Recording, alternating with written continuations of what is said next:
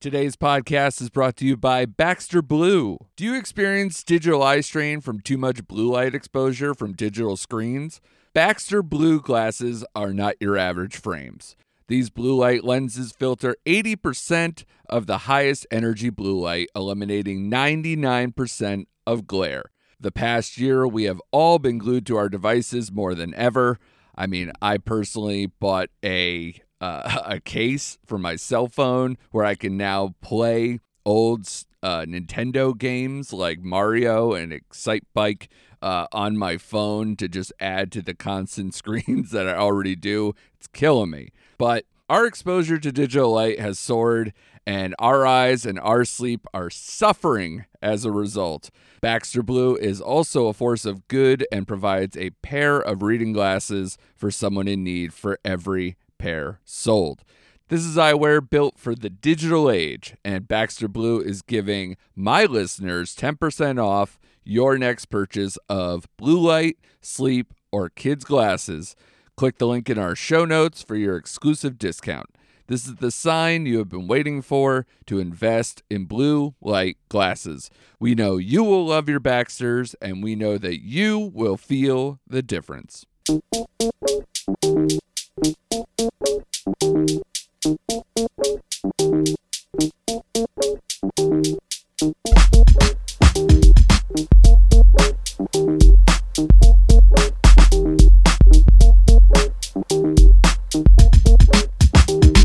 Hello, and welcome to the Nomcast, the Netflix original movie podcast. I am your host, Andrew Morgan. You can follow the show at NomcastPod on Twitter and Instagram, and you can check us out on the web at nomcastpod.com. All right, this episode is all Army of the Dead all the freaking time. The massive rollout of this new zombie universe that Zack Snyder has created is now in select theaters and will land on Netflix on Friday. I was fortunate enough to have this film playing in my local theater, and so did my guest today, film critic Kolby Mac. So we are going to do a full review of the film ahead of its Netflix release. We will talk about all the major storylines coming into the film, the expanded universe that Netflix has planned, the theatrical experience, and Netflix's game plan with tentpole films like Army of the Dead going forward. And then we will start our non spoiler section of the review. And then, after a brief warning, we'll get a little more focused and dive into spoilers to end it. So, a lot to get to. Glad Kolby could join me for this one. Follow Kolby on all social media at Kolby Told and check out his reviews whenever possible. He does a great job breaking down films, which is why we love having him on this podcast so much. So stay tuned for our discussion of everything you ever wanted to know about Army of the Dead and the expanded universe to come. But first, a word from our friends at Forgotten Entertainment. Hey, I'm Shamar. And I'm Andrew. We're going to be doing a deep dive on all the connected DC animated movies and their cinematic universe. Yes, I'm here to discuss the interconnected storylines and point out how jacked everybody is. And I'm here to share a deep comic book knowledge like Batman having his own sneaker line. So check out yet another DC animated podcast. Part of the Forgotten Entertainment family and coming soon wherever you listen to your podcast. Hello there. I'm Colleen. I'm Anders. And I'm Daniel. We're three nerds that met through our love of science fiction and fantasy storytelling. Of course, one of our favorites is George Lucas's signature achievement, Star Wars. And if there's one thing the internet definitely doesn't have enough of, it's nerds talking about Star Wars. So here we are with yet another Star Wars podcast, where each week we discuss one of the films in the current Star Wars canon. From the sands of Tatooine to the levels of Coruscant, we cover it all. Yet another Star Wars podcast is available wherever you get your podcast and is part of the Forgotten Entertainment family. All right, Kolby Mac is in the house, here to make this review go easy peasy lemon squeezy. Glad to have you back on, sir. Thank you, thank you for having me, brother. What a way to start. I know. easy peasy lemon.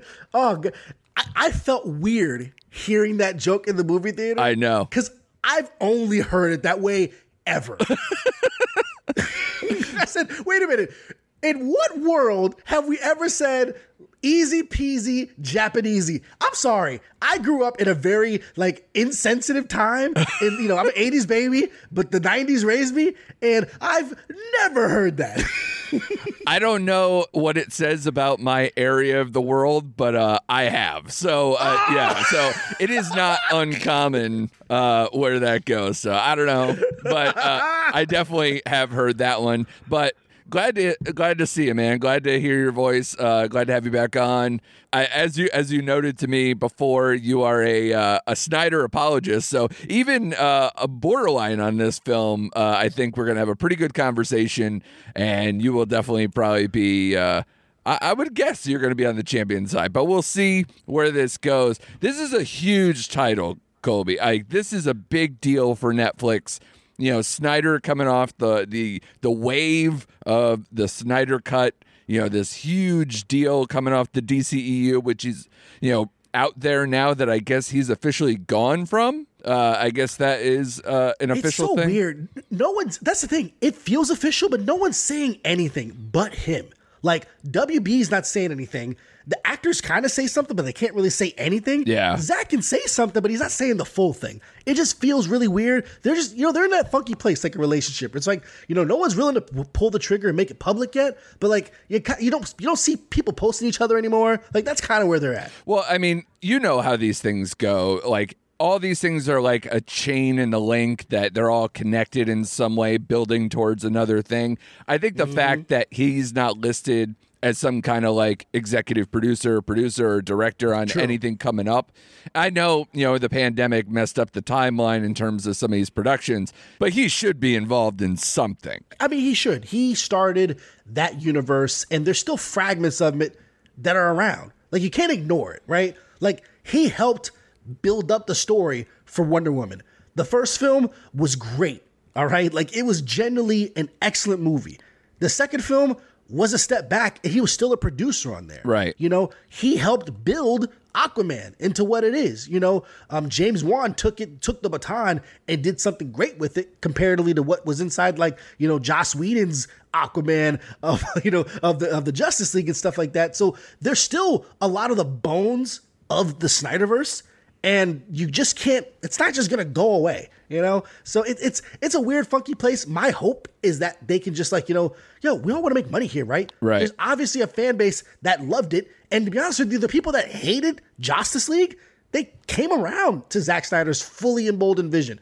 Um, I still think that Zack Snyder can can do well being reined in, you know, but not too much. Like he still has to be able to champion his vision, but he also has to learn, like in regards to like collaboration, it's good to have people to say, hey, maybe we can find ways to, you know, not take three, four hours to shoot every movie you want to do. Right. And I mean, Justice League, I can understand a little bit because it, it is this, you know, collection of stories that builds up its multiple characters. I can understand it being a little long, but four hours is very indulgent. Um, you know, and obviously without really kind of maybe communicating that to, to people beforehand to be like, this is what I want to do with it. But that's a whole other topic. The Snyder Cut has been covered. Listen to literally any other podcast and you will find, and probably Kolby on them talking about the Snyder Cut. So Quite possible. yeah, so check those out. But what is your relationship with Snyder? Obviously, like you know, you know, like I said, you you know, you say you're maybe an apologist for him. I, I will say for myself that going into this film, my relationship to Snyder is a 50-50 prop. You know, I, I would say that, you know, I thought he uh, not every other DCEU one that he did. I, I wasn't in love with a lot of the ones he did for that, but his work prior to that, like 300, Dawn of the Dead, I thought he started off very hot. If if any movie I will be an apologist for, which I don't know how people feel about it uh, in these days, uh, Watchmen, his actual Watchmen film, I thought had third act issues, but other than that, I was riding with that movie for most of the movie, and I think it is incredibly watchable. But I, and I actually, because of this movie coming out, I rewatched Dawn of the Dead, and I still very much enjoyed it. Uh, as I much I remember liking it back in 04 when I first watched it. So, you know, where do you find your relationship to Zack Snyder as a director? So I feel like I came to the Zack train a little bit later because in 04, my priorities weren't necessarily on movie watching. Like I was a junior in high school and I had much my focus was elsewhere. Right. I'll just say that. Yeah. Right. And but when 300 came along, I was like, what is this? And I think that that was at the time where all the bros united and we all congregated around. Like that was definitely like, you know, at that time when you're going into college and you want all these cool movie posters on, no, you gotta get Fight Club, you gotta get seven, and then everybody wanted a 300 movie poster because it was just a universal film that felt super aggro, super masculine. I wanted abs like everybody in that movie, and Zack Snyder was a champion of that. Um, I went back and then watched Dawn of the. So there's a lot of the of the Dead's, right? Yes. Um, so like I want to make sure that's the one where there's a baby being born, a zombie baby. right? Yes, zombie baby. Right, yes. Cool. Mekhi was that Mekhi Phifer? It was, so? yeah, uh-huh. Yeah, Mekhi. Okay, great. So like I now keep in mind, I couldn't tell you right now the entirety of that movie, but all I know is that there was zombies, they were in a mall, and there was a zombie baby being born. That- That's about it that I know. Yeah. Um, but from what I hear, like what I what I feel in like the Twitter spaces, that people love that remake of Dawn of the Dead, right? And they would probably still today say that that's his best work that he's done. Um, I love Zack Snyder's visuals. I think he's an incredible visual storyteller. So many of the projects that he works on do almost everything that I need them to do. They allow me to, I'll say it again, believe the world, believe the characters, believe the conflict, believe the antagonists, and then like everything else is like it's, it's like cherry. It's like it's cherry on top. I, I love Watchmen. Like Watchmen has one of the greatest movie openings of all time. Yeah. that little pro, like it is spectacular. That's a movie unto itself. You know, it's super refined. Like for the folks that make it seem like when they, and I think I'm an apologist because people kind of like ish on this guy as if like he doesn't know what he's doing or like you know he's like purposely trying to make something bad. No, he's purposely just showing what his like he truly believes in his heart. Like everything that he's doing, he's so meticulous about it. Right. You can't sit here and watch him talking about framing a shot and think that he's just like it's all bullshit to him. It's not. Like he is he is like painstakingly thinking about everything. I loved Man of Steel. Man of Steel was the first Superman anything to which I, I thought I felt like sci-fi. When I watch Superman the movie, it doesn't feel like a sci-fi film. And the limitations of technology doesn't let you make it feel like a sci-fi film, at least contemporarily, right? Right. Um, I understand that you know Superman is from Krypton and like that's from you know another planet, but something about it he felt more American than he did an alien. Where that's that that those twenty minutes that we spent in Krypton, I've never seen Krypton visualized like that. So Man of Steel is like the ultimate embodiment of Superman. Superman. Now keep in mind, Superman the animated series, that's my Superman. All right, Smallville, that's my Superman. But this is my cinematic Superman, right? Okay. And I loved that world. I thought it was a great basis. So I ride with him because his world building, honestly, for like most of the directors that I love, I really truly believe the worlds that he builds. Right.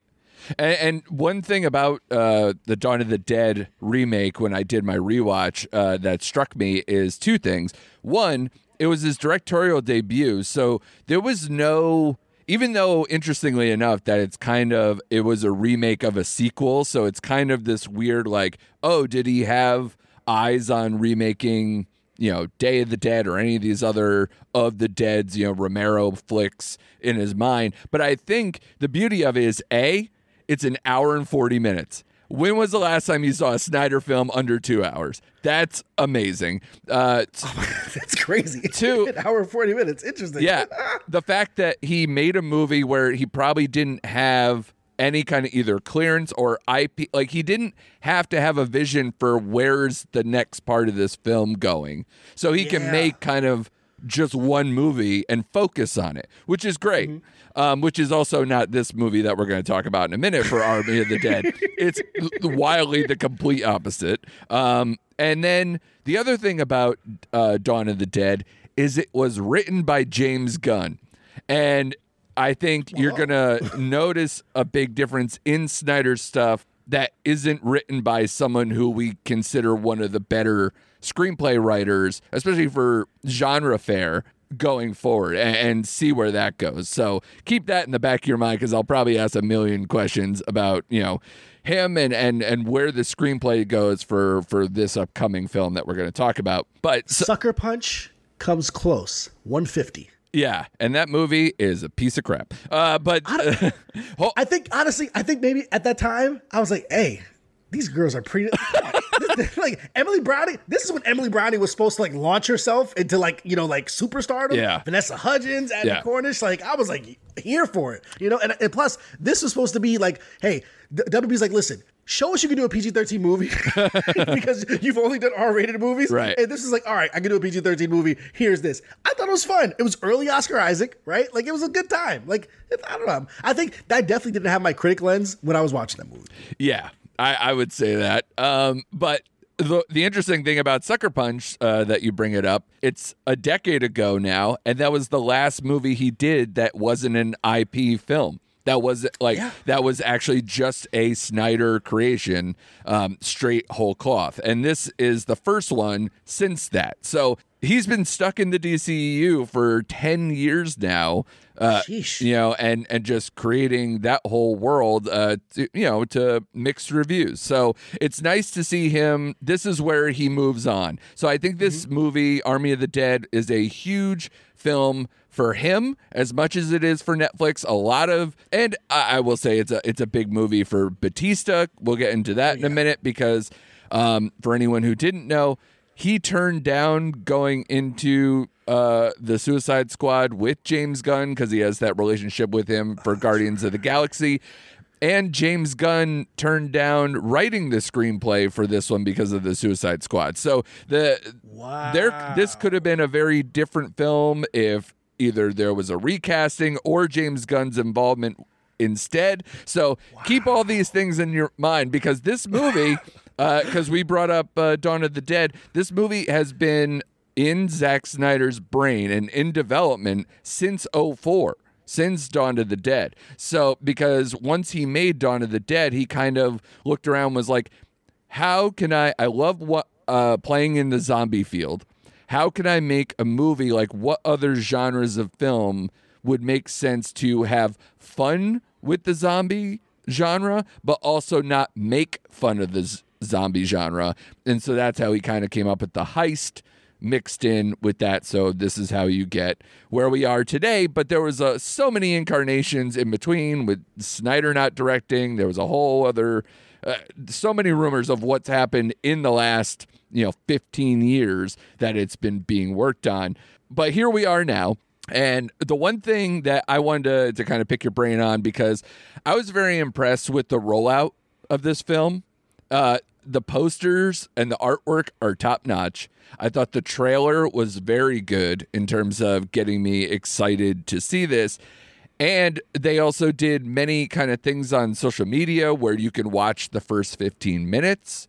Uh, last week they did a bunch of cool stuff. How do you that. feel about that? It feels like a lot of films now are kind of like giving you the first seven minutes, like we did in Mortal Kombat, the first 15 minutes here. You, you like that? I think it depends on the structure of the film. You're seeing a lot of genre films now where they give you kind of this prologue opening that it doesn't mm-hmm. ruin the story that you're going to tell. It just kind of sets the table. And I think they're very comfortable with doing that, especially in a time period when we're all kind of just trying to get people either a back in the movie theaters or just back to watching movies uh, of this scale. So I think there's a lot of things that you know they're doing because it's not desperation, but it's a little desperation. Um, but uh, so one thing I did want to talk about straight up.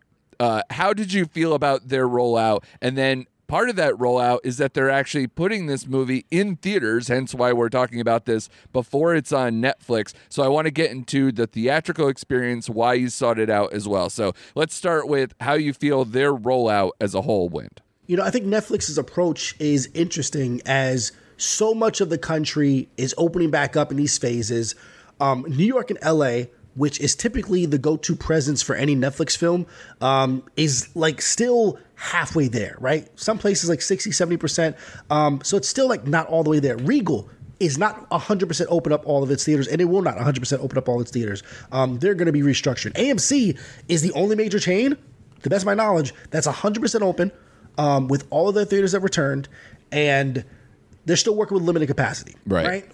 I think AMC right now they would love to kind of get in on this Netflix game if this is going to be their future, right?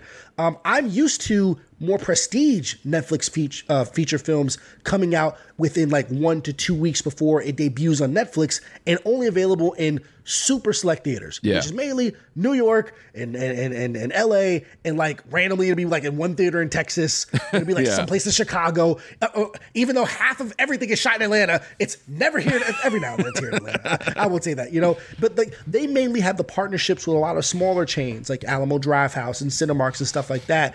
Um, that they'll have that presence, and typically they're not counting on it. They don't do this for money. They just do this to kind of get a buzz for people who everybody has Netflix, but not everybody pays attention to what's coming out on Netflix like we do. Like, Right. most folks, I would say, they just watch whatever's on Netflix. So this movie and its theatrical presence, it's not for the folks that just are watching Netflix for the sake of watching Netflix. It's for the folks who we've been ingrained for decades that we do dinner and a movie on weekend or weekends. Right. Like that's what we do. Friday, Saturday, Sunday, we're doing dinner and a movie. And there's folks that still like I remember growing up having to go to my newspaper to look for the showtimes. Yeah. right? Or having to call the theater to te- check the showtimes because I'm not always watching TV to see a trailer, right? I'm not most people when they watch Netflix, the moment that, that whatever they're watching is done, they're turning Netflix off. So there's not much time for like, you know, a trailer to roll, hey, coming next Friday is Army of the Dead. Right, The yeah. director of this and this and this, right? So this is just another opportunity, market opportunity to uh, just attract a different audience that is not like super in tune with everything that's going there. And if they're going to keep doing this, I think it's pretty great. Uh, obviously, it's going to be very specific to the type of film. Like they're not going to be doing this for like what's another big kind of avant-garde title that's coming out for Netflix, like the, the Rock one, the Rock with Yeah, um, Red Notice. Ryan Yep. Mm-hmm. Reynolds. Yeah, that one. I feel like that's going to get us. It would make sense to me to give this a similar treatment to it. I absolutely agree. Yeah, and, and there there are a few. I mean, uh, Chris Hemsworth has one. Jason Momoa has one. There's a bunch of big goodness action films that are coming out that I, I'm curious to see this as a test balloon to see how this goes because you know this one is bigger probably than the Momoa project or or the Hemsworth project and. We'll see. Uh, Red Notice that has three huge stars. There's no way they are not putting that in the Oh, theaters. be. It's going to do the exact same route. And in fact, uh, this one only came out a week before uh, that it's going on Netflix. Mm-hmm. I wonder if they would do an even longer rollout. You know, a, maybe a two week or three week ones beforehand, because I don't know where they're trying to strike that balance. I mean, the biggest change that we've seen just within the past six months is that AMC, the big ones, AMC, Regal, and Cinemark, right? They've had to, because they don't have much leg, leg on to stand on, to let the studios kind of do the rollouts as they want. Even as much as they would hate it, right? They want these exclusive 60 to 90 day windows, how traditionally they've been entitled to, right? Right. But because of the pandemic, it's forced everybody to do things differently. And not everything is going to go back to normal because it just doesn't make sense to, right? HBO's doing the day and date release. Yeah. I don't necessarily love it because I love the theatrical experience, but to be honest with you, it hasn't hurt too much. The numbers have been pretty impressive. Yeah. I've been I've been astounded by how many folks are at the movie theaters every week for these um, HBO Max releases, and then also the movie's still available to watch. Either they don't know, which speaks to like a whole other thing, eh, which I believe a lot of people don't know that it's available on HBO and just like refuse to get it, even though it's 15 bucks, right? Right. Um, Yeah. And they're just because we've been conditioned to just go to the th- movie theaters and watch stuff, but it's been doing well on both. Yes. Right? Like Yeah. I'm looking at these numbers and I'm like, wait, so it did this with not the same amount of theaters. It's did this still with the pandemic come on. It's did this with the um, less than 50% capacity, and it did this when the movie's available to watch at home. Yeah. That's crazy. Yeah. So if Netflix is looking at that, saying like, you granted they're not in it for the money, but we know there's money in these theatrical releases.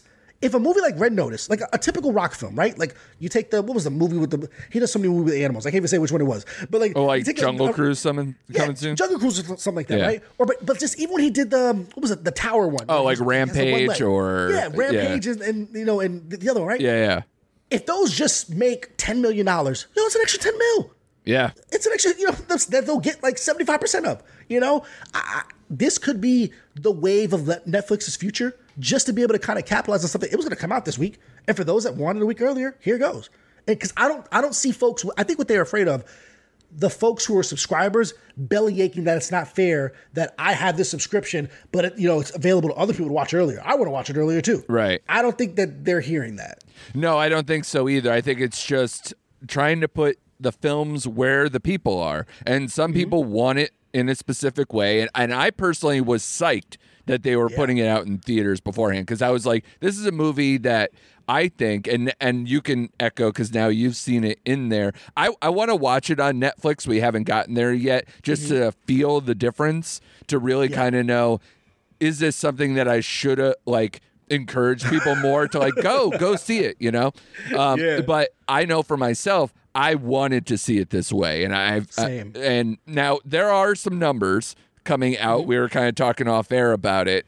You know, it only came out in give or take 450 theaters, but the early numbers are that it did, you know, $775,000. Now, that doesn't sound like a lot. There, that isn't a lot of theaters, though. I wonder it, how it did, like on a per average versus, say, Spiral that came out over the weekend as well. But you know, we have at least a little bit of numbers. Netflix probably won't even release them, or I don't know how these things will go. But I will say that you had the experience of when you looked it up uh, to try to get tickets Thursday night or or even Friday. Uh, you were saying sold out shows. You were seeing sold out shows in Atlanta. So Oh yeah, the brand new I picked it open up, sold out. Multiple shows Thursday night, multiple shows Friday night, all four shows Saturday, um, all three shows Sunday.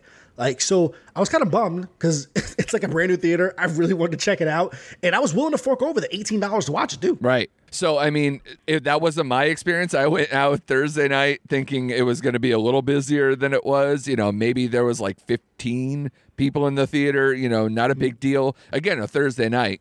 Um, but even then, I spoke to to managers I know who work at that theater over the weekend. They're like, it wasn't that busy. Even with Spiral going, is it wasn't that busy. But so I think state to state, place to place. You know, I don't know what the experience was, but I know there was some interest, and I wonder if this film is gonna, you know, play well as the week progresses. Now that people will be like, "Oh, I didn't know that was out at the theaters," you know, and and more people getting more comfortable with going out to the theaters, and then you know.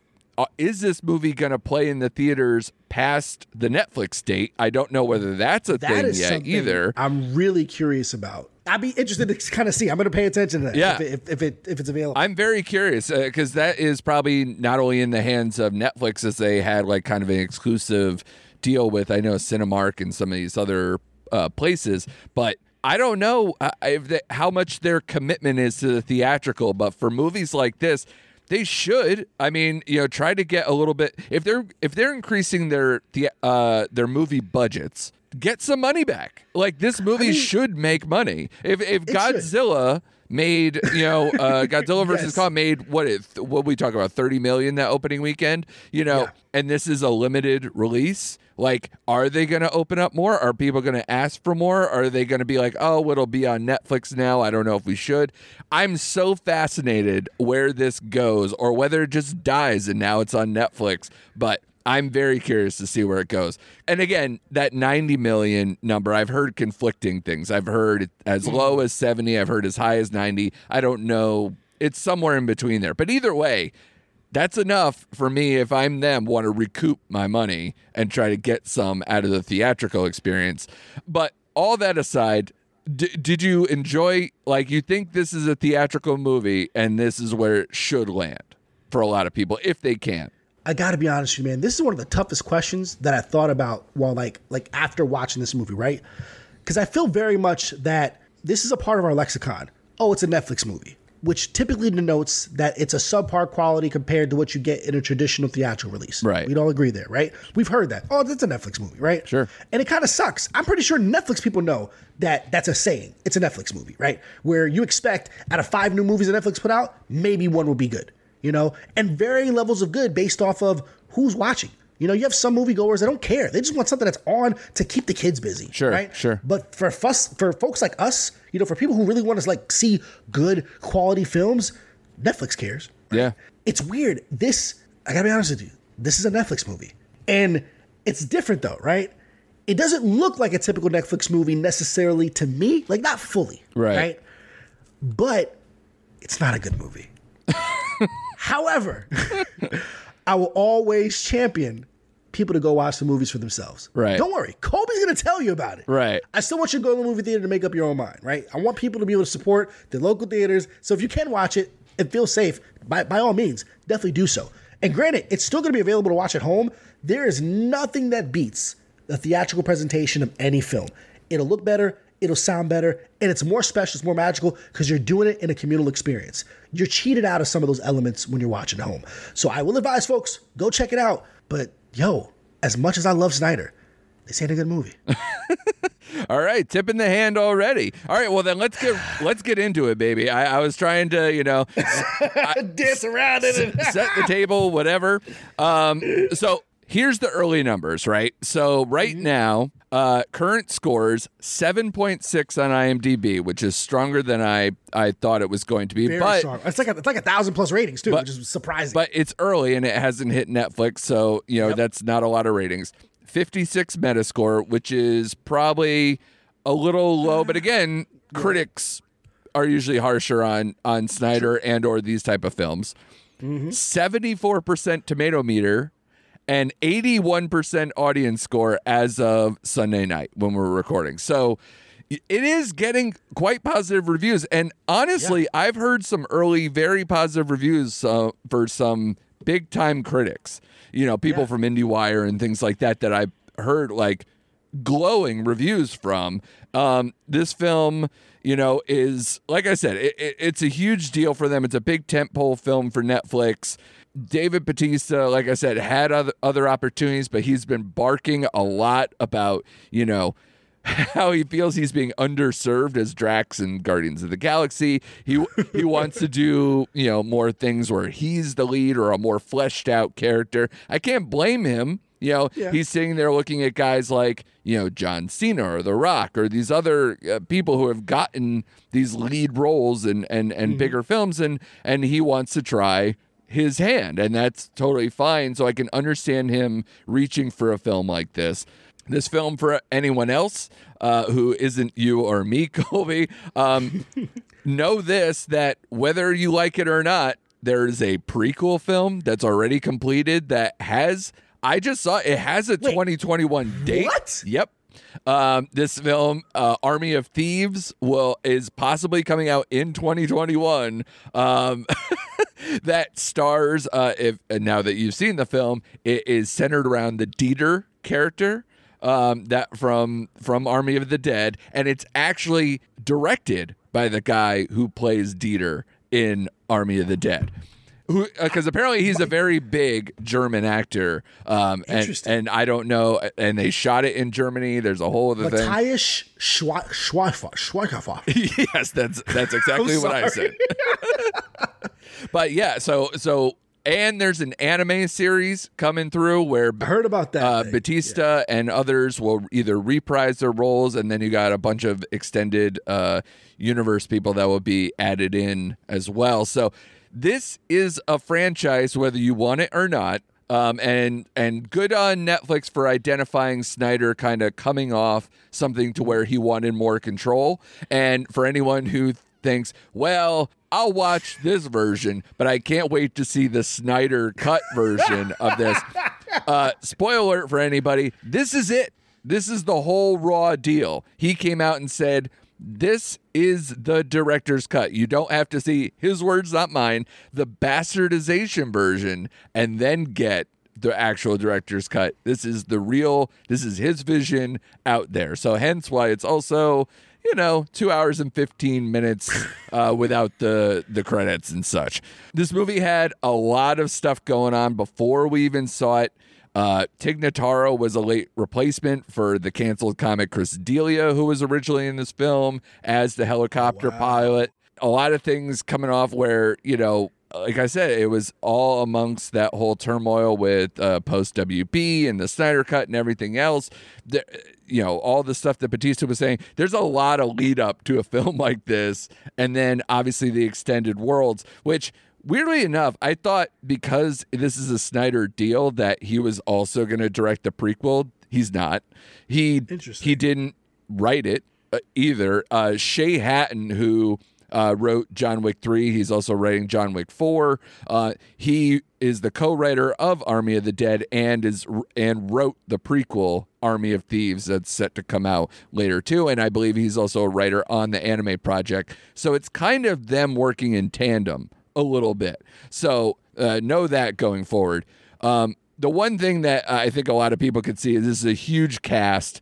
You need it because you know this kind of element of uh, in Ocean's Eleven. They keep saying Ocean's Eleven, and every time I somebody says it, I go, okay. Besides the fact that they're robbing quote unquote a casino, um, don't put Ocean's Eleven in your head because it is not Yeah. that kind of level of craftsmanship and or that upbeat kind of cool fun level to it it's not that but you got David Bautista here Ella Purnell plays uh, his daughter uh, she from Miss Peregrine's Home for Peculiar Children and uh, and a few other uh, projects as well She's got such interesting facial features. she does. She almost looks like an anime character. like she's got that kind of look to her. Um, Ana de la Reguera, uh, who plays Maria Cruz, kind of like the partner in crime for Dave Bautista, I guess. You know, because they seem to have a history. Yeah, we'll call her that. Yeah. Um, she ends up. Uh, she was in Nacho Libre and Narcos and Goliath. Like I always will remember her as the nun in Nacho Libre. She will never shake that in my head. Um, you got Omari Hardwick here playing Vanderohe. He was in Shot Caller, A Team, Kick Ass. Uh, he's got a lot of genre stuff under his belt. He's also coming off of a lot of uh, TV work. He was in Power for a while, and you know there's uh, several shows that he was in. Uh, Garrett Dillahunt, who is always like kind of this snarky asshole character who I enjoy, a good character actor um, from Burn Notice, Fear the Walking Dead. So obviously he's familiar with the genre. Um, he also did Sergio and Wheelman for Netflix. Um, we mentioned Tig Notaro, the comedian who replaced yet another comedian. Um, you got Theo Rossi here from Luke Cage and Sons of Anarchy. Uh, Matthias Schweighofer, as you noted. Uh, Dieter, who was in Valkyrie. Um, Samantha Win, uh, who plays Chambers. She was in Wonder Woman, other Snyder related stuff. She's in Justice League, I believe, playing the same character from Wonder Woman. So she's in the DCEU. So many people. Uh, Nora Arnezeder, who played Lily the Coyote. I thought she was actually a standout in this film. she- her and Dieter, like they really, really did it for me. Yeah, no, I agree. Yeah, very good characters from them. Um, and then Haruki Sanada from who plays Tanaka, kind of the the warlord who sets the whole thing up. He's from Mortal Kombat that just came out. He was also in Westworld and and all that. Uh, this is co-written, also shot and directed by Zack Snyder. So this is whole cloth Zack Snyder. Whole shebang. Um, it uh, co-written by Shay Hatten, which I noted before. A lot of things, you know, a lot of impressive talent going into this, and like I said, it's a it's a zombie film. He's uh, Snyder is familiar with that with Dawn of the Dead, so a lot of ramp up to where you're like, this could be maybe what I liked about Snyder before we get into this. And I watched the film, and I will say it didn't match up to a lot of the marketing for starters. Uh, Agreed. because again, when when you watch the trailer, Kolby, I'm I'm I'm curious to know, like you know, I went in wanting the movie to be fun or cheeky, kind of like the trailer presented, or more thrilling, like Dawn of the Dead, and I feel like it ended up being somewhere in between, which is not where you want to be. That is, I, I, I couldn't have said it better myself. Um, I've been trying to stay away from trailers to just kind of go in cold because when you set up expectations, that's going to be the barometer which this film either succeeds or fails, right? If I go in with no expectations, I feel like I, I, I, I give a little bit more grace to the film for me just to kind of, you know, let, let it do what it's supposed to do, right? Um, but I watched the trailer, and yes, it is billed like it's supposed to be this kind of like high stakes, fast paced, kind of get in, get out, high octane, big action. It's it's it's definitely in the middle. Yeah, I, it, I feel like it has pacing and character development issues, which is hard to take the latter part there because if you're doing this world building project that may go forward, it's already going backwards. You need to really kind of land home some of these characters, especially with the stinger that they kind of put at the end here. That character gets very underserved. I'm playing in non spoiler to start. Obviously, you can all sense this. And for anyone who is like, Jesus Christ, you've been talking about all this stuff and we haven't even put a plot out there. Well, here you go. It's a it's following a zombie outbreak in Las Vegas where they walled off the whole city with all these zombies inside. A group of mercenaries takes the ultimate gamble, venturing into the quarantine zone to pull off the greatest heist ever attempted. Basically, getting uh, money in a vault in the strip underneath the strip where the whole city is just full of these alpha zombies that ha- are kind of like you know as as Snyder put it he's like think of it like regular zombies are kind of like you know dogs but these are like coyotes where it's kind of this advanced level. They can organize. They don't speak but they can communicate and they kind of can make something happen. They have almost like their own little civilization inside uh, Vegas in this film, and honestly, I didn't I didn't hate how they did the zombie stuff at all. Nah, um, I thought you know the the alpha zombie, the that the fact that there was a head, um, you know, and and trying to create more, where they even had a birth subplot and all this. I don't know what his obsession is now. Now that you say it, and in the rewatch Yeah. of Dawn of the Dead with zombie babies, but uh, you know, apparently he's really into that thought process of creating life from the dead. So that is interesting onto its own. But I will say, for me, I, I, I don't know. I, I'm getting the vibe off you because you keep saying how bad, putting that label out there. I wouldn't call this a bad movie. I think it's actually quite watchable. And I was actually shocked knowing the runtime going in that I didn't feel it was as bloated as I feared it might be. But I feel like there are moments in this film, especially certain character deaths uh, and the actual, you know, attempt to escape the city, which is the whole point of this. Uh, at the end of the day, when those things happen and I don't feel for those characters, I don't feel the ride, then you messed up somewhere along the way. So I, I will recognize that I don't think this is uh, like this isn't a movie where I'm gonna go, oh my god, you got to go see the new Zack Snyder film. But Yeah. If you went and saw it, I'd be like, what did you think? This is a conversation because I wouldn't I wouldn't go, oh, I'm um, sorry. I wouldn't pat somebody on, on the head and go, oh, I'm sorry you did that. You know, but because to me there are things that I did enjoy, but there are things where you know the world is about to blow up. You're on a heist mission, and yet at times I felt like there's zero urgency in this film, um, and you get like heart to heart moments or like making it rain. It's like, yo, they just lowered your timeline way before this, like by a day, and then by you only had hours at certain points, and they were just like, It took whatever. you hours. It took you hours to get to your destination, bro. Yeah, and you're praying that the copter on the top of the hotel of the hotel casino is just you know gonna work. yeah, Right? yeah. I will say this, and this is tough, especially knowing the Kolby told me scale, right? Once again, I am a champion for films. And I think with more movies that I watch, like my my my my scaling is changing, right? I will agree. This is a, a very entertaining movie. And a part of me is like of one mind, right? So Kolby the critic's like, yo, if I were presenting this to like, you know, the movie aficionados, like, you know, what constitutes a good film?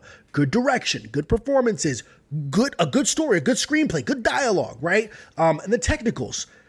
This checks off the bare minimum boxes for being like so I have the um the last days of American crime as like a three out of ten. Yeah, it's pretty right? bad. Like it It's is- awful. it is Yeah. doing some like really, really bad things where like I cannot tell somebody to go watch it. Right.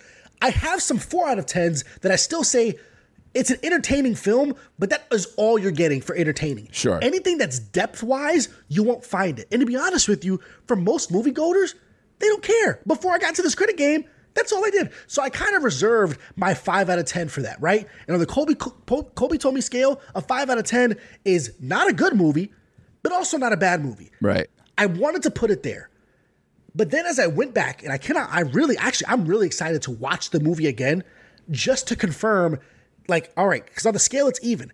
Is there more bad than good? Yeah. Right now, I'm somewhere in between a four or five out of 10 because you're right.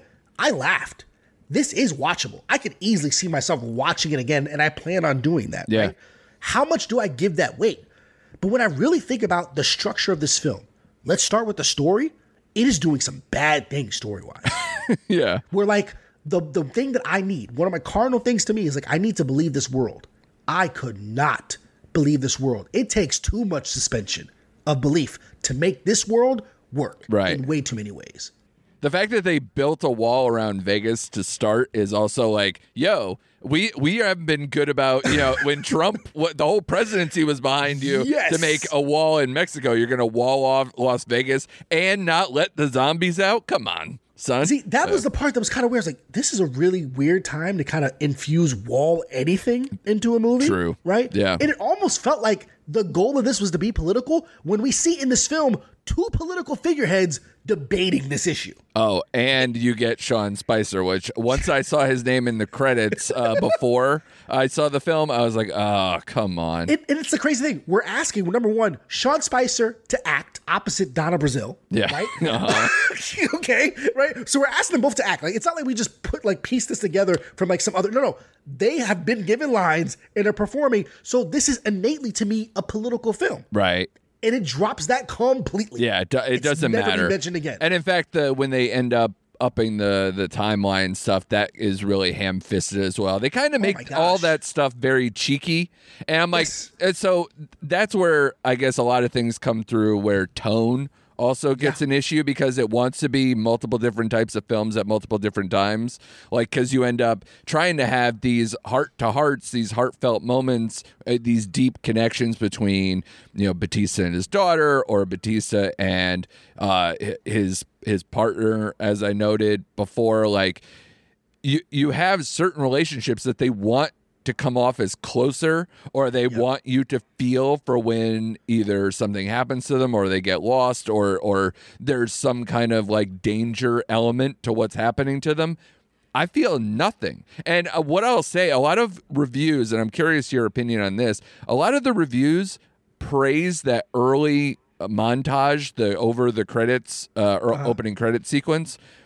I will say I agree with them to an extent because I found more emotion with hmm. certain characters in that opening credit sequence and more fun when you have naked zombie showgirls and Yes. and and you know Elvis uh, zombie Elvis and a bunch of these other kind of like fun aspect uh, of zombie bachelorette party etc like all mm-hmm. the all the fun that I thought was going to be in the movie too you get a lot of that in the montage of the opening credit sequence and then it immediately goes down to you know having Bautista assemble his team, which is not. This is where I again gag on the Ocean's Eleven thing because the the gathering of the team in Ocean's Eleven, you already had the blueprint. You had the blueprint of, of Soderbergh's amazing way to concise, you know, concisely get this team built together, show them in their strengths, and still have fun and and make it kind of like this snappy collection of people. You easily could have done that.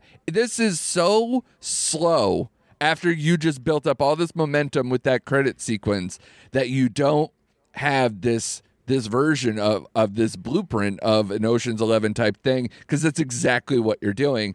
And not to mention the opening credit sequence shows more about the back history of some of the people that he assembles, but we don't feel that camaraderie coming out of it. Yeah. Um, because I don't I, I didn't see these previous missions. You end up like opening there's the whole- film on the pre on the prologue of how the the zombie thing started, but when you what what you really need is the backstory leading up into these characters, and that's where I think you know character development gets lost. Yeah. And it feels like there's a whole other movie missing because there is. Yeah. Like, especially now knowing that they already shot it, something about the way that this put is put together now is like, huh. There's a very interesting choice on how they decide to kind of lay this whole thing out. Because to be honest with you, that opening prologue, is it Watchmen level good? It's not, but it's still very fun and fit into what the marketing was selling me. Yes. I don't know why that tone was not carried out throughout the rest of the film. We were having fun. People were relishing killing zombies, right? Like it looked like there was like sport to it. Sure. It's like it's happening all at once. And more and more I think about it, that's the movie I want to see. I want to see these people having to work together, right? Like I think of a film like Daylight with Yeah. Sylvester Stallone, right? Yeah. Something happens. There's this like you know this this this group that have no connection to each other but have to connect to each other, put aside their differences in order to escape outside of the Lincoln Tunnel. Right. Right? That's what I wanted to be able to see in this film, right? I want to be able to see them like, you know, the fry cook, the this guy, the expat, the ex-military, the German, having to come together to get out before they nuke the city. Yeah. Because the, the synopsis as is is great, having the heist. This film is trying to do too too much, you know? Um, we already have a zombie movie. Then you add the heist element to it. And it's like I feel like with a better script, we could have achieved both of those, but it's too it's trying to do too much and it misses the thing like the important things. You know what, what bothers me is when I, when I see a movie marketing and I get character posters. You know what mm. that's telling me? I'm supposed to care about these characters. Yeah. Can you tell me, Andrew, who, what's the name of these characters? Oh, I know. I, I when I was going through the character listings, like all the all the cast and everything else, I was like, I remember Dieter. I remember remember the Dieter. coyote. Uh, Yep. I re- I remember Scott. I didn't. I remember like oh I was like oh right they're the wards like between The like the, the the daughter and him and He does whoever not else. look yeah. like a Scott Ward at all. Not even close. Um, And one, what's his background? Is he like ex-military? no idea. No idea. No he's, idea. He's our protagonist. We get, I get no idea. Like one, why is this man so jacked? Now, granted, like I understand you don't have to always explain it because we know like who Bautista is, but like Yeah. you know, it would be very easy. Like, yo, he's ex-military and he kind of like you know did something. He was dishonorably discharged, whatever, right? Yeah. But like he needs to have a cool ex-military name, Hawk. yes. Yeah. Like, and, and that's it, right? Yeah. But because we think about all these films of that type, and those names stick out, right? Um, Theo Rossi's character, you know, he's supposed he's supposed to be like what Buck is inside of Kill Bill. Everybody remembers Buck. Yeah. Why? My name is Buck, and I like you. Yeah. it- you just remember it. Yep. And that's a guy who had just that one line, and then he dies. Yeah. Right. Yeah. And with all these characters, number one, our antagonist, I had no idea his name was Zeus till I went and looked up the credits. Yeah. No. Absolutely. Same.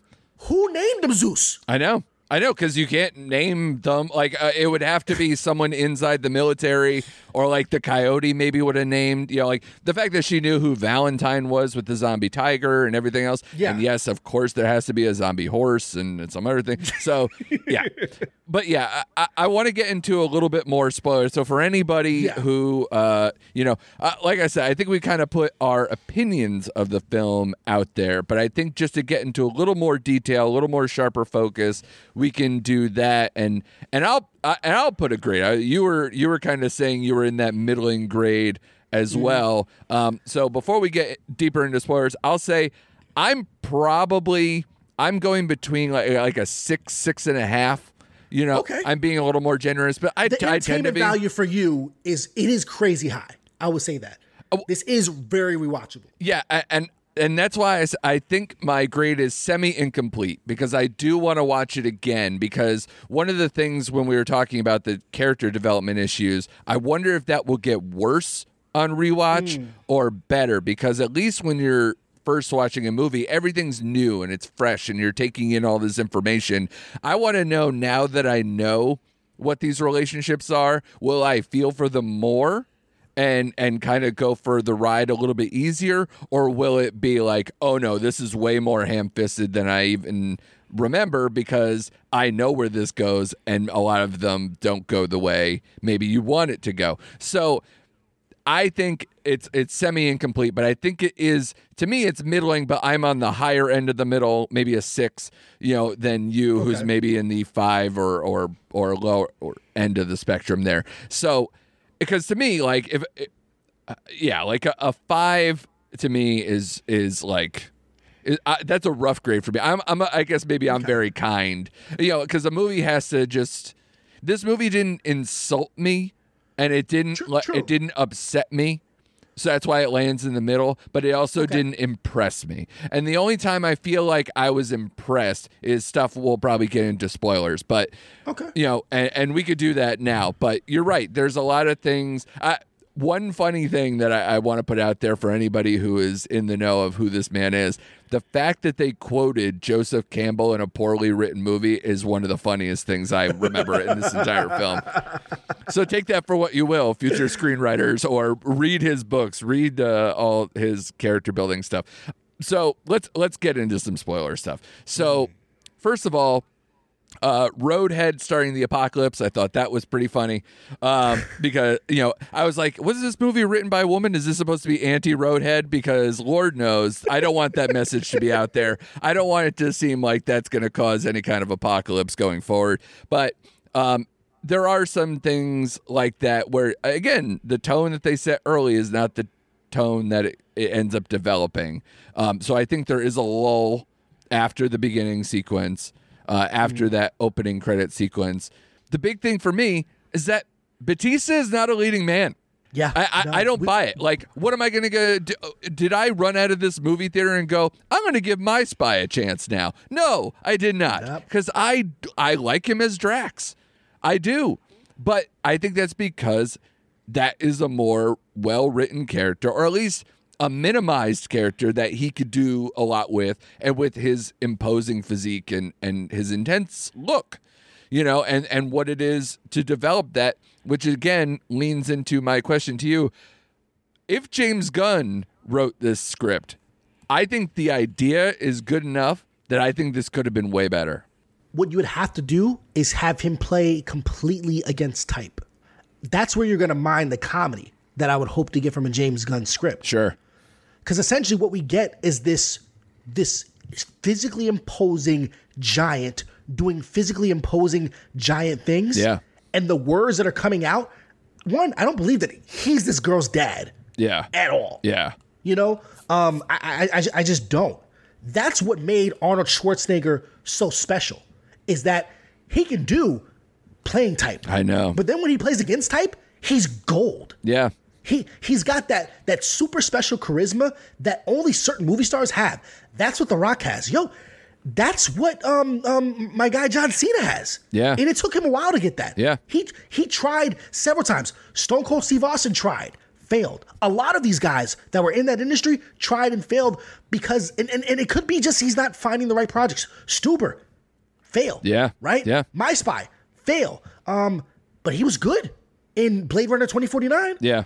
Soft spoken, meek, played against type. Yeah. Had a good script behind him, right? So yeah, I think that James Gunn could have understanding him, their working relationship could have said, "Yo, I need you to like have like maybe he didn't need to be the one to lead this group."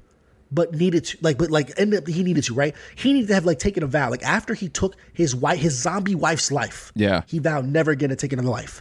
Yeah. And his daughter is the one that comes to him and says, Listen, dad, I want to forgive you for killing mom, but listen, there's the score that we need to do. Like, it, it, it kind of, he needed to be brought back in.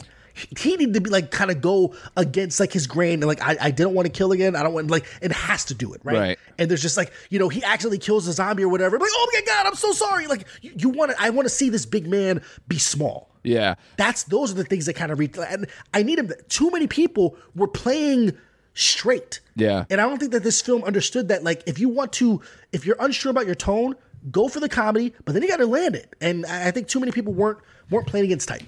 he wins a medal for his bravery in killing zombies and we don't see any of it before Tanaka lands and like you get to see it a little bit in the montage but that with a group and you don't know why he's doing it besides survival you don't know what his motivations are and why he's fallen on hard times i also find it very funny that Tanaka finds him, you know, quote, down on his luck post all this, you know, being a, a cook. And then all his aspirations that he comes up with for the money that he's going to come up with is to open a fucking food truck. Dude, you are boring. You are so basic, you don't deserve anything. Please do something better with your life. For the And love of God. any food truck. I think a tofu food truck. Yeah, like he has no idea which kind. he has to keep running ideas as the movie goes on. Dumb. Dumb. What I, I I I don't have any concept of time. I don't know how long it took from the events that happened in the prologue. Yeah. I mean, in, in the prologue to when we like open the film, and he's and he's flipping burgers. Like, are we talking a few months? A few years? So- something tells me it's been a few years. Right. But then that doesn't always seem to kind of make sense. Now, granted, I've never like you know killed my wife because she turned into a zombie in front of my daughter, but I kind of think that my grown adult daughter at the time would understand. Right. So I really couldn't kind of buy that conflict between them. Um, but ultimately, I was just kind of like going along with it. You know what? Maybe we'll, there's got to be something more. Maybe he just wasn't always there. Actually, I prefer that he wasn't always there. Right. Like I, I, I needed something a bit more. I really still want to see the movie of them having to get out of Las Vegas. Right. Um, number one, there was such this kind of focus on the woman and her daughter in the prologue. I cared, like you mentioned earlier, I cared so much more about that. Yeah. the woman who gets squished by by the uh, by the uh, what are those things? The the the, the trailer, the the freaking cargo, whatever. Yeah, is, yeah, right? yeah. They're building the wall. Yeah. like I was like, oh my gosh, Shipping crate, who is whatever, She? yeah. and a, she because she's a, a part of the team, but never gets brought up by anybody. Nope.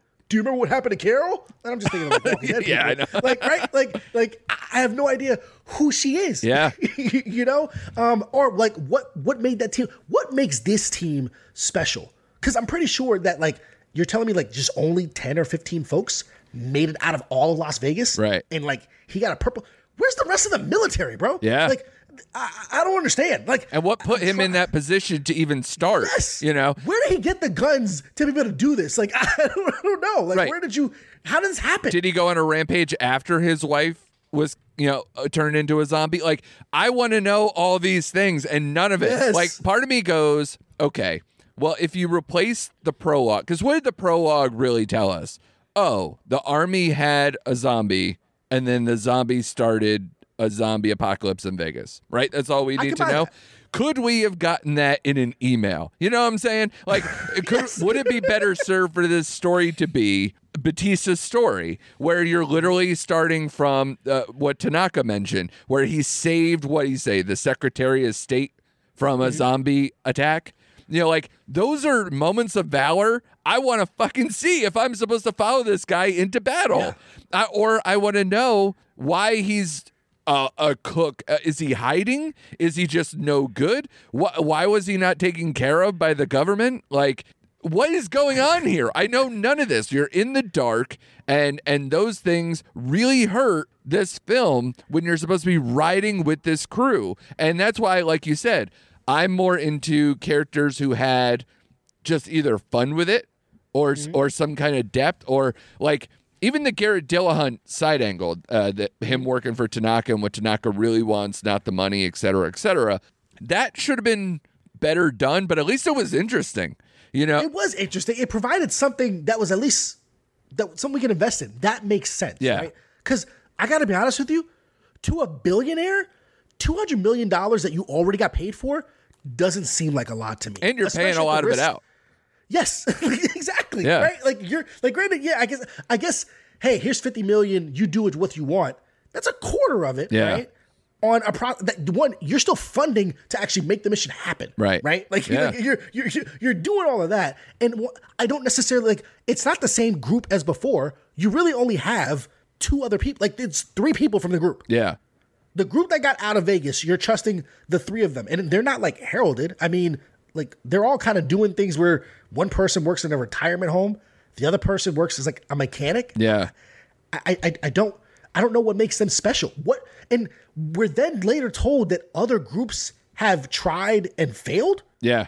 Except they kind of wear the same outfits. I, I don't. That's still that part still threw me for a loop. Yeah. the whole like I was like, what? I don't know what's about to happen, but we're not about to do some like weird time loop shit. Like this has become like Palm Springs. I don't know what's happening right the- now. Vanderohe mentions that that this could be Yeah. like that we're in some kind of weird time thing. Like, you know, it's kind of interesting when they get self-effacing. Like the him and Dieter stuff actually works pretty well. It really does. Um, it does. It, it was. I, it was almost kind of like.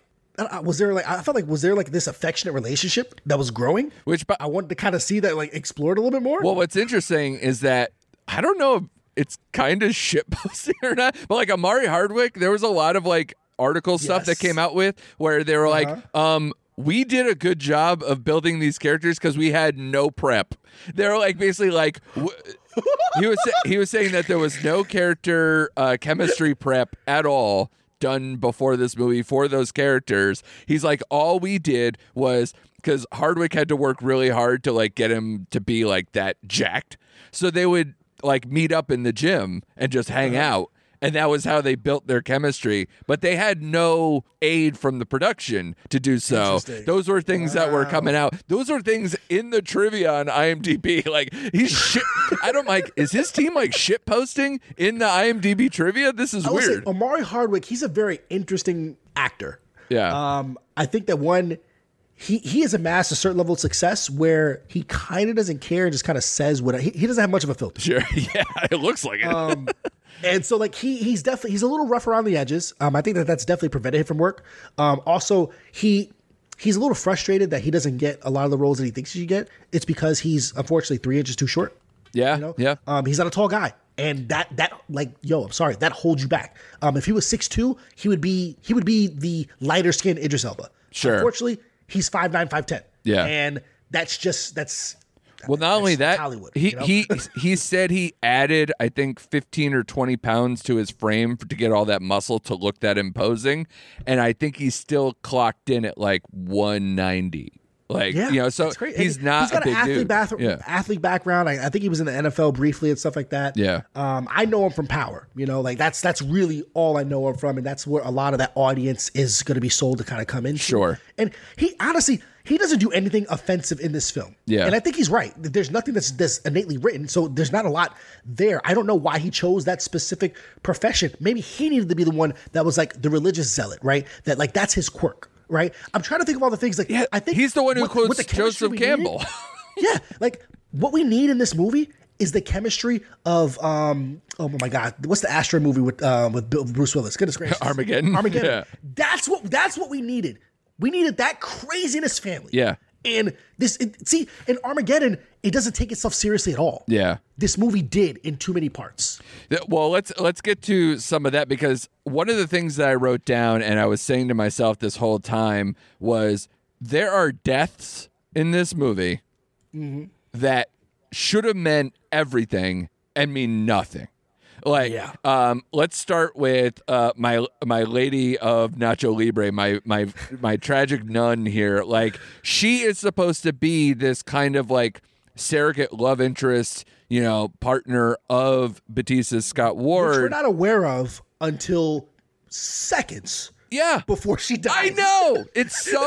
I was like, what is happening? And now what, I, I honestly I said what did I miss hold on And not only is it seconds before she dies, but it's also while they should be on an urgency that we've never witnessed in our own lives before with the fact that they're on the clock to escape a city bearing down with uh, zombies trying to get in including the actual alpha alpha zeus you know coming through into the fold why are we having this heart to heart moment here and then she just instantly dies the So- way that she abruptly stops him, it's like you can tell a man had to write this because that's probably how he interprets like arguments with his wife. Yeah. It's like it just comes out of nowhere. Yep. It's like because literally Scott, Dave Bautista's like, what the fuck are you talking about?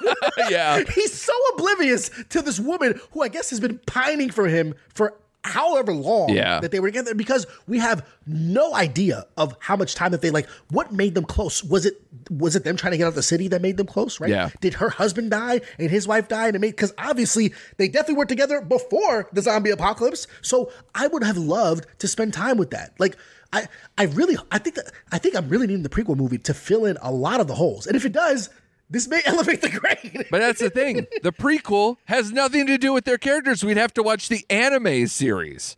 oh my god This is right. this is why I'm like I don't know what they're doing with this world building, and it might all fall flat, but we'll see. Uh, I mean, Yeah. and and I would I would like for these to succeed, of course, but Yes. at the same time, it'll be interesting because if Snyder's not handling the other pieces, what is going to be the fallout if the other stuff is better than the initial Snyder product? So uh, that's that's a interesting. conversation when all these things come down for sure. I will say I did like the way that she died.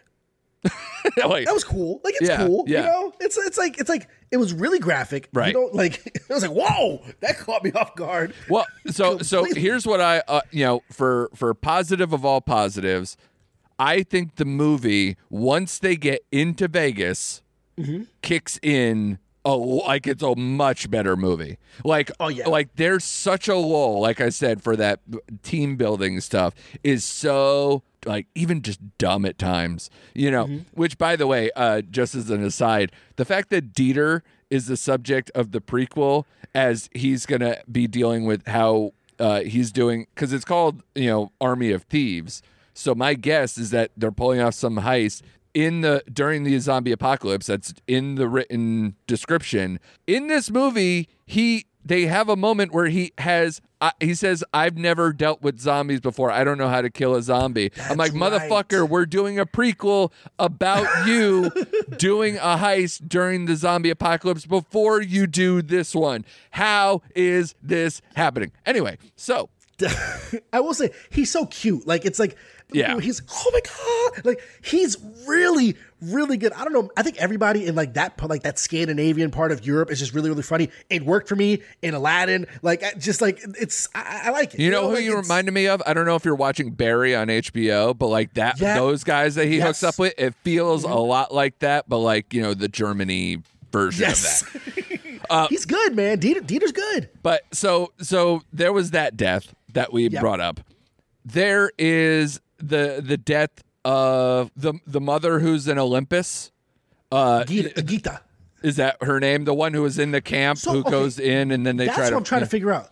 There was two girls that go into Olympus, right? The, the, uh, Lily, the coyote, Right. takes the two girls in there. Yes. I think there was like three of them actually. Yeah, yeah. yeah, yeah. It was three of them. Yeah, yeah.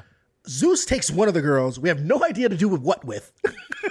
Well, I think she's supposed to try to be the replacement for the one who got her head lopped That's off. correct. So like after yeah, so after his queen, who I don't know if the queen had a name or not, he grabs one of the girls, not Geeta, not the other chick. Yeah. And there's two of them left.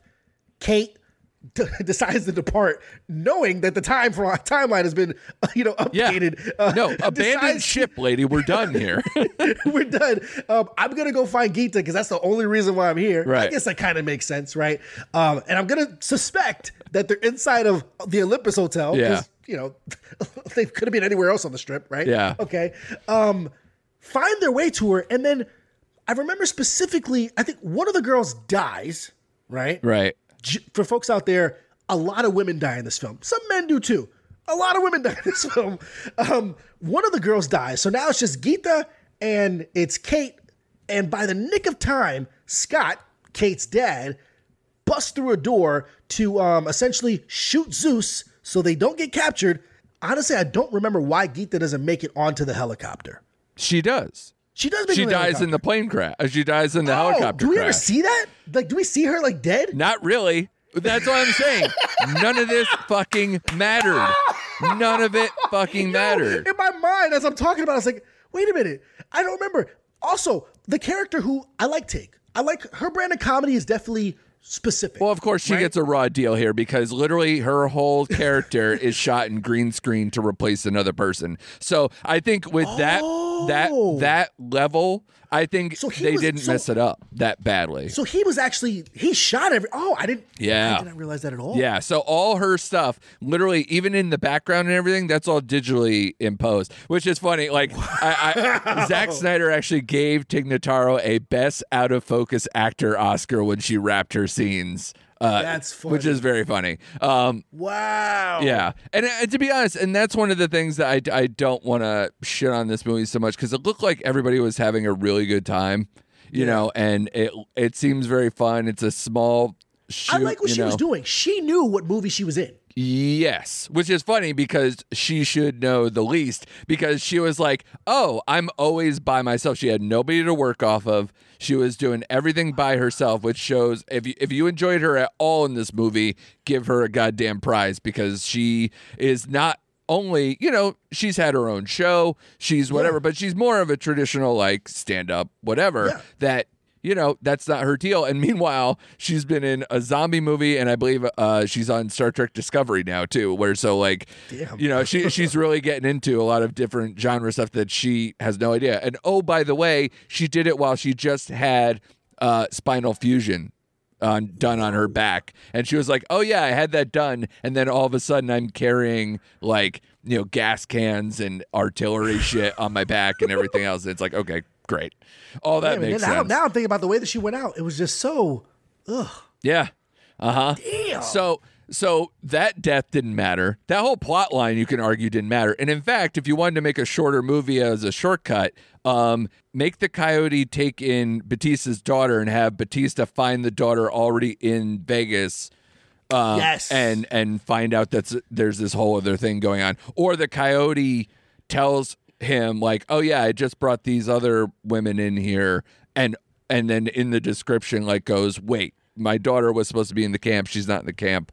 Is she one of these people?" And then he finds out, and then it makes it more of a chase to do both angles again. Again, I'm not. the, the fucking screenwriter of this movie and that there's other things i and and this is why i get a little scared when it's like they announce they're doing this whole world building I really wonder what would have happened if it's just make make the movie. Make Yeah. make the movie and see what happens instead of like worrying about does this tie in well to this other stuff or not. Because now it's going to be glaring if it doesn't. I know. And now like I said the Dieter thing already without the movie even being released seems counterintuitive or or against type for a, a character we barely know. Yeah, so uh, that I would it's say going to be that other death of um like uh what's what's um uh Raul, uh, Raul Castillo's um one of his girls he Chambers, yeah. on the side Chambers, Which, right? by the way, Yeah. some of the best stuff in the movie. oh it's like she's so badass Yeah. I'm like wait wait wait hold on can I have more of her Yeah. like like she she got she got double crossed which we knew like it was very glaring this was gonna happen Yeah. I was very surprised when she busted out that window I'm like yo she's gonna make it. This dude has this Bly's Bly's little guy is gonna have a problem Yeah. if she survives, like because she saw him close the door on her, and she's like taking out zombie, bang, bang, bang. She's like John Wick. Yeah. Like, it was crazy. Yeah. I thought that she was gonna make it out, and then she doesn't. No. and, and gets blown up big time, like a fire, bo- like a gas explosion bomb or something. Woo! But again, I think when the zombie stuff, the zombie interactive stuff, Yeah. uh, especially the close quarter stuff, he's really good. Snyder is Yeah. a, ma- a magician with some of the effects and some of the practical effects too. I, you know, so to give him, I will give him props in what he's very good at. And Yep. the one thing I think he j- he needs something like a lot of other directors had to figure out along the way. Who's your muse? Who's your screenplay guy? Who's who's that person who you just lock up with and and get it done? And you know, I think James Gunn would have been a great person for Yeah. him, but James Gunn is is too good. He's getting Yeah. too many opportunities, and these things happen. Um, it's kind of like you know seeing where um, careers have changed for um, who's just like the Funny or Die guys with like Will Ferrell and yeah. uh, Adam McKay as this partnership, and then seeing where Ferrell's career went with other people writing yeah. it. Yeah, it's it's it's a big difference where you could see Adam McKay is a truly gifted writer, Mm-hmm. and, and or at least in terms of setting up what makes somebody special. These happen with actors needing to find their directors. Directors sometimes need to find their writers. And, and like I said, especially rewatching Dawn of the Dead, Dawn of the Dead takes its time. It really gets characters without having to know too much about them. There's enough there that you go, oh, it'd be cool to pair these people as the movie goes on, or, or you know, I could see where these people would care about each other even though they just met, you know, a few days earlier. These people in this movie supposedly have a back history, and we don't feel. I don't feel the chemistry it at all. uh, at all. And in fact, Dieter, like as we noted, Dieter and uh, Vanderohe um, end up having some of the better chemistry, and they're people who just met as far as this mission is concerned. So it's tough, man. Uh, like as we're talking now, I wonder if I'm going down. You're going. I don't know what's happening. See, that's the thing. The more that I talk about it, I'm finding all these points that like are like objectively bad storytelling. Yeah. And I think storytelling can only be so much of like the bulk of what makes a film successful or not. Like this is not to me a good story. I feel like it has the potential. Yeah. And but it's still very much entertaining because I think the action when the action is happening with the zombies is very very good. Who doesn't want to see a zombie tiger? Everybody wants to see, and honestly, that was such a long scene with the zombie tiger. I'm like, yo, I thought we were gonna get There's a couple of, like, multiple bites. ones. Oh, Yeah, oh, you're like- talking about the like- death scene. Oh yeah, Oh. the de- like it is graphic. By, like by the way, again, of best things in this film, Mm-hmm. the the combination between the zombie tiger killing uh, Garrett Dillahunt and uh, the actual uh, playing Du- uh, the "Do you really want to hurt me?" in the elevator Yes. after they do that. Yes. It's like so hilarious that like It- it I actually laughed out loud. Yeah, but that's what I'm saying. Every time you go, ah, this movie's kind of corny, or like, oh, they messed it, they botched this, whatever. You have a few moments where you just go, oh, but it's so enjoyable at times. So that's why I'm trying not to kill it. But every you, this is the thing about this movie. You and I are going to take this critical lens. We're going to rip Uh-huh. things apart. We're going to go back and forth. And at the end of the day, we don't matter because either a. Snyder's people, he has his fans. They're gonna love Mm-hmm. this movie. They're gonna play it. I already see it online. Tens out of tens on IMDb from people being like, "Snyder's back, baby," or like, "Sn- or or Snyder is off the chain on this one. Whatever. And that's all. That's all Netflix cares about. I know, and and that's exactly what they're getting. They're getting all those people to filter from HBO Max to them because uh, you know now that he's potentially out with WB or DCEU and and is coming over. Who knows? This could be the start of a partnership. I've seen it way too many times where that's not the case, but you know, this is the start of at least a project where he's known Yeah. for that is going to span out for years. So, So this is our moral quandary. What is good then? it's all in the, it's always been in the eye of the beholder, Kolby. I mean, Yeah. but I I would like and and you and I have talked about this off air and maybe a little bit even on air. There I want Netflix. I think Netflix is still searching for that iconic everybody can get around movie. Yeah. And this is it not it. Yeah, But- they probably thought it. I I thought it was. I thought that uh, because we talked about this before. Yeah. I think that this could have been the blockbuster that bridges the gap between a Netflix movie and a theatrical release. Sure. Like this could like this was supposed to be it. You know, um, Six Underground had opportunity, but it was just still too much bay to kind of get past it. Right. Yeah. And it was another guy who is missing Yeah. a writer and producer team Absolutely. that he used to have back in the 90s that he didn't Mm-hmm. have post that and it really shows. Yeah, the same thing with Bright. I I had fun with Bright, but Bright definitely was it was it was panned by critics, and it was not the darling that it was loved. I mean, Yeah. the thing is, it gets watched. Bird Box had millions of. I don't know why there hasn't been another sequel. Like th- that's a world that could be explored. They're starting. It's, supposed to come out this year. So, th- that was like what four four or five years ago. it's crazy. well, I will say, uh, Bird Box was one of our first early episodes, and that Oh, wow. and that was two and a half years ago. We covered it. So, Wow. yeah. So it's about Yeah, I mean, that, it's- but it's- that's still a long time, especially for we have probably another Yeah. six to twelve months before it comes out. So. Because even with everything that's coming down and the Sandra pipe, Bullock right? isn't in it, so it's Oh. it's one of those like it- it's a it's a Walking Dead Fear the Fear of the Walking Dead oh, scenario okay. where it's the Gotcha. same thing in a different place. Well, now knowing the way that this film ends, and I, I, I almost like I knew at some point it was a very kind of like image where like he's shut in this thing. Like, yeah, is he gonna die in there? Oh, he's gonna be left alive. Yeah, let's talk about that a little bit Yeah. before we get out of here. So the the person who survives all of this is not David Bautista. His daughter survives, but we don't know where she goes off afterwards. But the big stinger at the end is that we see Vanderohe. Vanderohe. Yeah, we keep. Uh, so we see Vanderohe survive here. And not only that, because Dieter locked him in the safe, the vault, excuse me, of where the, the money was. So he not only survived the zombies, but he also survived the bomb that was dropped on Vegas because he was in the vault. Now, And this is not a nuclear bomb. Even like they, call, I could have swore they called it a nuke I thought it was a nuke. because they said it was a low radiation nuke. I actually remember that they said it's something where it's like kind of like not as bad as like regular nuke because yeah, you don't want to put especially where there's sandstorms or you- you're like a hundred miles away from like Reno or even less than that. Like I don't know if that was. I'm, I'm glad you caught that because I did not. because to me, I was like, okay, so you mean he got out of the vault? So he already survived the blast. yeah, And then he also, you know, obviously we find out later there's other complications. I'll get to that in a second. But he walks from Vegas out to the outer banks where he's picked up, but he still has all the money that he he had in those bags. Uh, like buys a plane or whatever. Wait, no, no, steals a tr- steals a, a truck. Right, steals the truck. Which, by the way, um, I'm I'm going to lash out in a minute, but I'll I'll put a pin in it of all the terrible cover songs and obvious uh, needle Yeah. drops they tried to do in this movie. This is not Guardians of the Galaxy Volume One. guys. no, no, it is not. So he yeah he steals a Uh, no, Didn't was it wasn't a truck? Wasn't it some like fancy like sports car, like classic Yeah, sports yeah, car, like a was, Trans. Am or uh, Yes, a Firebird or something? So he uh, he steals that and then drives off to a place where they rent, you know, private jets or whatever, and he There's just there's just one there. yeah, there's just one there. He's like, I want it. They're like, no. He gives them a bunch of money and he gets on it. And then he starts to feel sick or whatever. And then he goes into the bathroom and we discover he's been bit. So I was like, so the plot twist is that he was bit.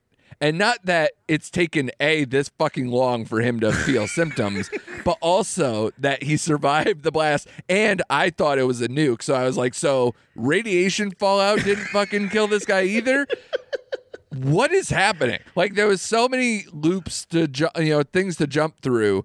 Especially when the rules that we're told is that when you get bit by the alpha alpha Zeus, you're like an elevated zombie. yes, It happens pretty like pretty fast. Yeah. Because we're shown how fast it happens. If we remember in after the prologue, uh, excuse me, before the prologue of the film, when we're opening with the military the convoy transporting whatever they have, when they get bit, they turn within like seconds. yeah, yeah. And like And that's why I'm like, okay, so he was in the vault the whole time, didn't turn, still has the money, like, and and and you know how these things go, Kolby.